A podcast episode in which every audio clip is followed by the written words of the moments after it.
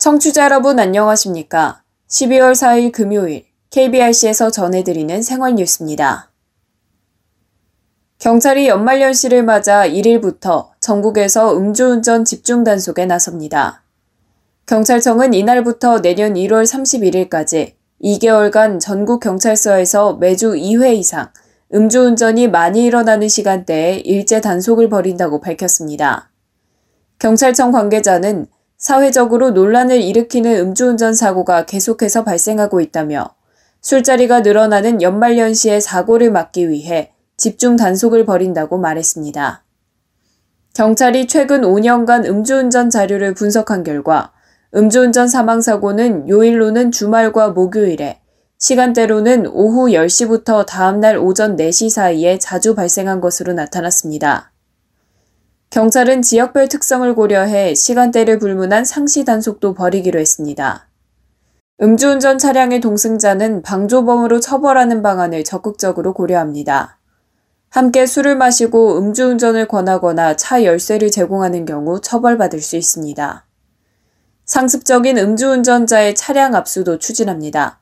경찰청 관계자는 음주운전자에 대해 무관용의 원칙을 적용할 것이라며 운전자의 절대적인 관심과 동참을 당부한다고 말했습니다.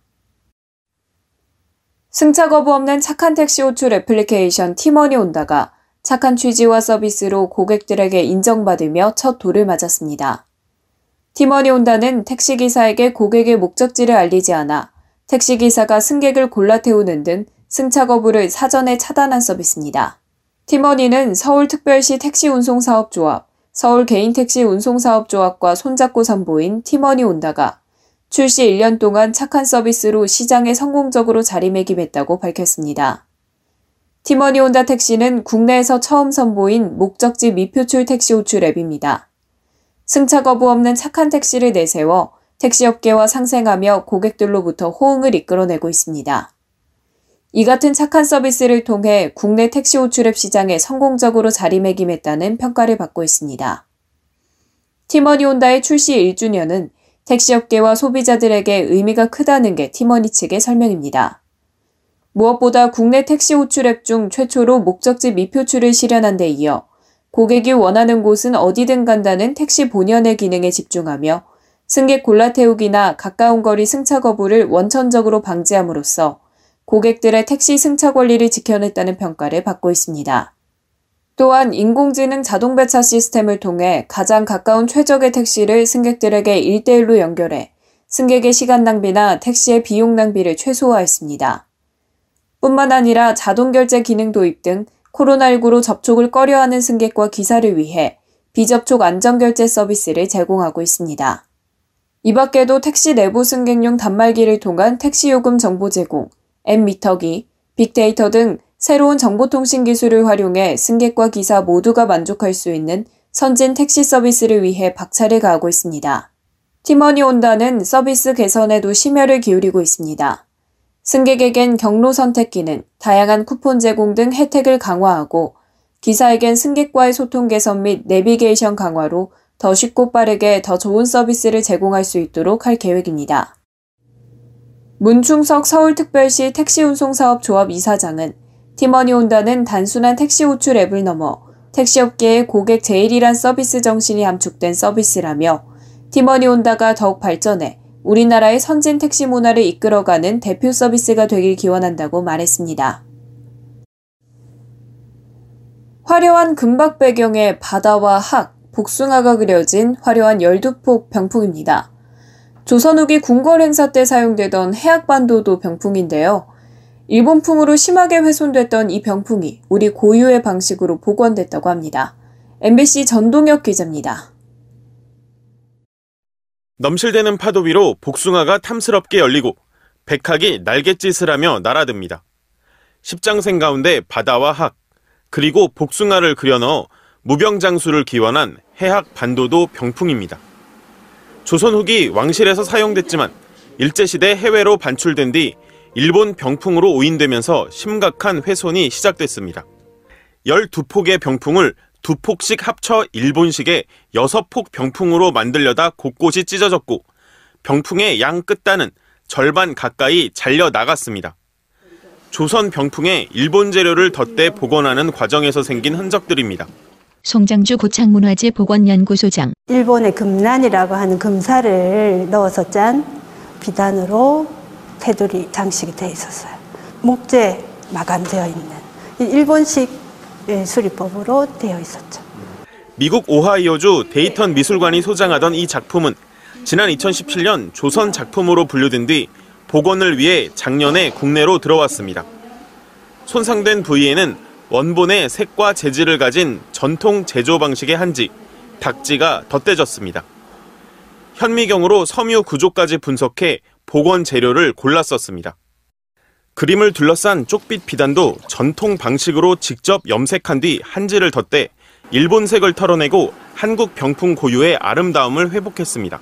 송장주 고창문화재 복원연구소장 어떻게 재료를 선택하고 제작을 하고 어떻게 색맞춤을 할 건가 중국과 일본과 다른 조선식 병풍을 구성해야 되겠다. 우리 전통의 소재와 기술로 부활한 해약 반도도 병풍은 다음 달 10일까지 국립고궁박물관에 전시된 뒤 다시 미국으로 옮겨질 예정입니다. MBC 뉴스 전동혁입니다. 신체 내 대사물질이 뇌졸중 위험에 영향을 미칠 수 있다는 연구 결과가 나왔습니다. 대사물질은 먹는 음식에서 나오며 신체와 미생물의 화학작용을 일으킵니다.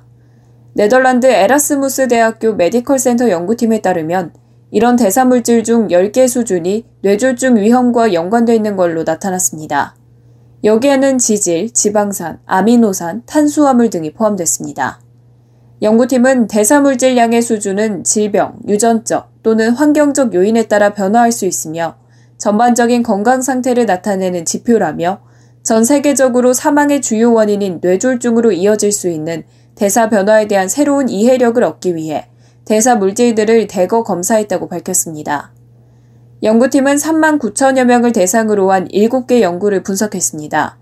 대상자 중 1,800여 명이 2년에서 10년 동안 뇌졸중을 겪었습니다. 연구 결과 10개의 대사 물질이 뇌졸중 위험과 연관성이 있는 걸로 나타났습니다. 이 중 주요 아미노산 중 하나인 히스티딘은 뇌졸중 위험이 낮은 것과 가장 큰 관련성이 있었습니다. 히스티딘은 고기, 달걀, 유제품, 곡물에서 나옵니다. 생명 유지에 도움을 주는 필수 아미노산으로 뇌졸중 위험을 낮추는 것과 연관성이 있었습니다.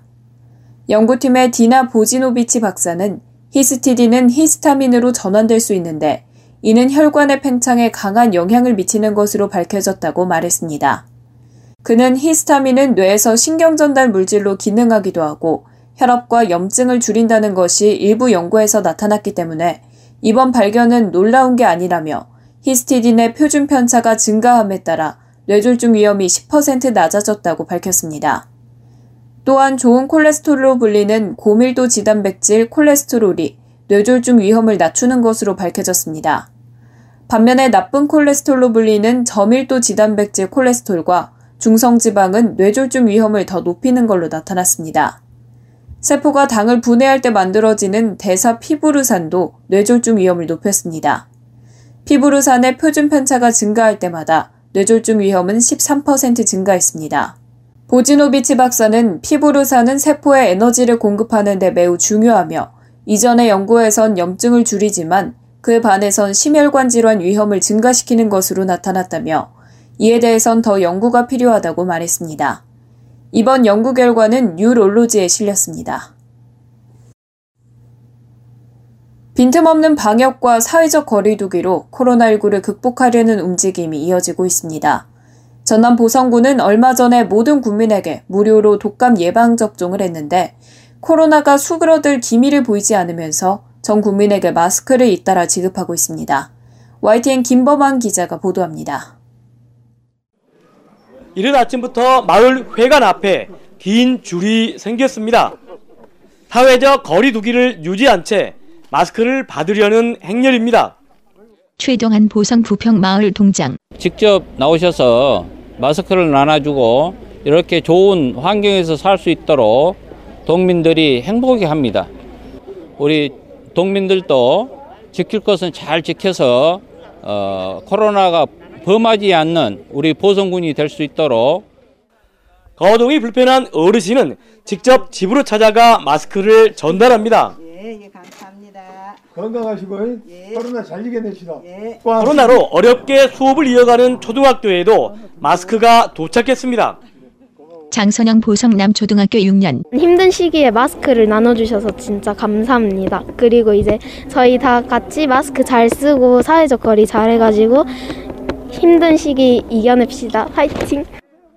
일반 군민은 6장, 취약계층은 33장, 학교에 다니지 않는 어린이와 학생에게는 휜장식이 각각 건네졌습니다. 지난 2월과 3월에 이어 벌써 세 번째입니다. 김철우 전남 보성군수 코로나19로 모두가 어려운 시기입니다. 이런 시기에 지방자치단체가 지역 주민을 위해 무엇을 해야 하는가를 찾아서 선제적으로 대응해야 된다고 생각합니다. 전라남도 최대 물량인 60만 장을 모든 국민에게 공급하고 있습니다. 마스크가 귀할 때는 마스크 의병단이 나서 자원봉사 활동을 펼치기도 했습니다. 앞서 보성군은 모든 군민에게 무료로 독감 예방접종을 하는 등 철저한 쌍끌이 방역으로 주민의 건강을 지키는 데 앞장서고 있습니다. YTN 김범환입니다. 끝으로 날씨입니다. 토요일인 내일은 새벽까지 경기 남부 서해안과 충청도, 전북에 가끔 눈발이 날리는 곳이 있겠습니다. 전국 대부분이 아침부터 쌀쌀한 가운데 낮 기온도 중부지방이 5도 내외, 남부지방은 10도 내외의 분포를 보이면서 쌀쌀한 날씨가 이어지겠습니다. 전국엔 구름이 많겠는데요. 강원 영동과 경남은 대체로 맑겠습니다. 새벽 사이에 눈이 내린 경기 남부 서해안과 충청도, 전북은 눈이 날리면서 도로가 미끄러운 곳이 있겠습니다. 교통 안전에 유의하셔야겠습니다. 자세한 지역별 기온 살펴보면 서울이 영하 2도, 수원 영하 3도, 제주 7도, 전주 1도를 보이겠고요. 낮 기온은 서울이 6도까지 오르겠고 대전 8도, 청주 7도, 부산 12도를 보이겠습니다. 미세먼지 농도는 보통, 초미세먼지 농도도 보통 수준 보이겠습니다. 날씨였습니다. 이상으로 12월 4일 금요일 생활 뉴스를 마칩니다. 지금까지 제작의 이창현, 진행의 최유선이었습니다. 고맙습니다. KBRC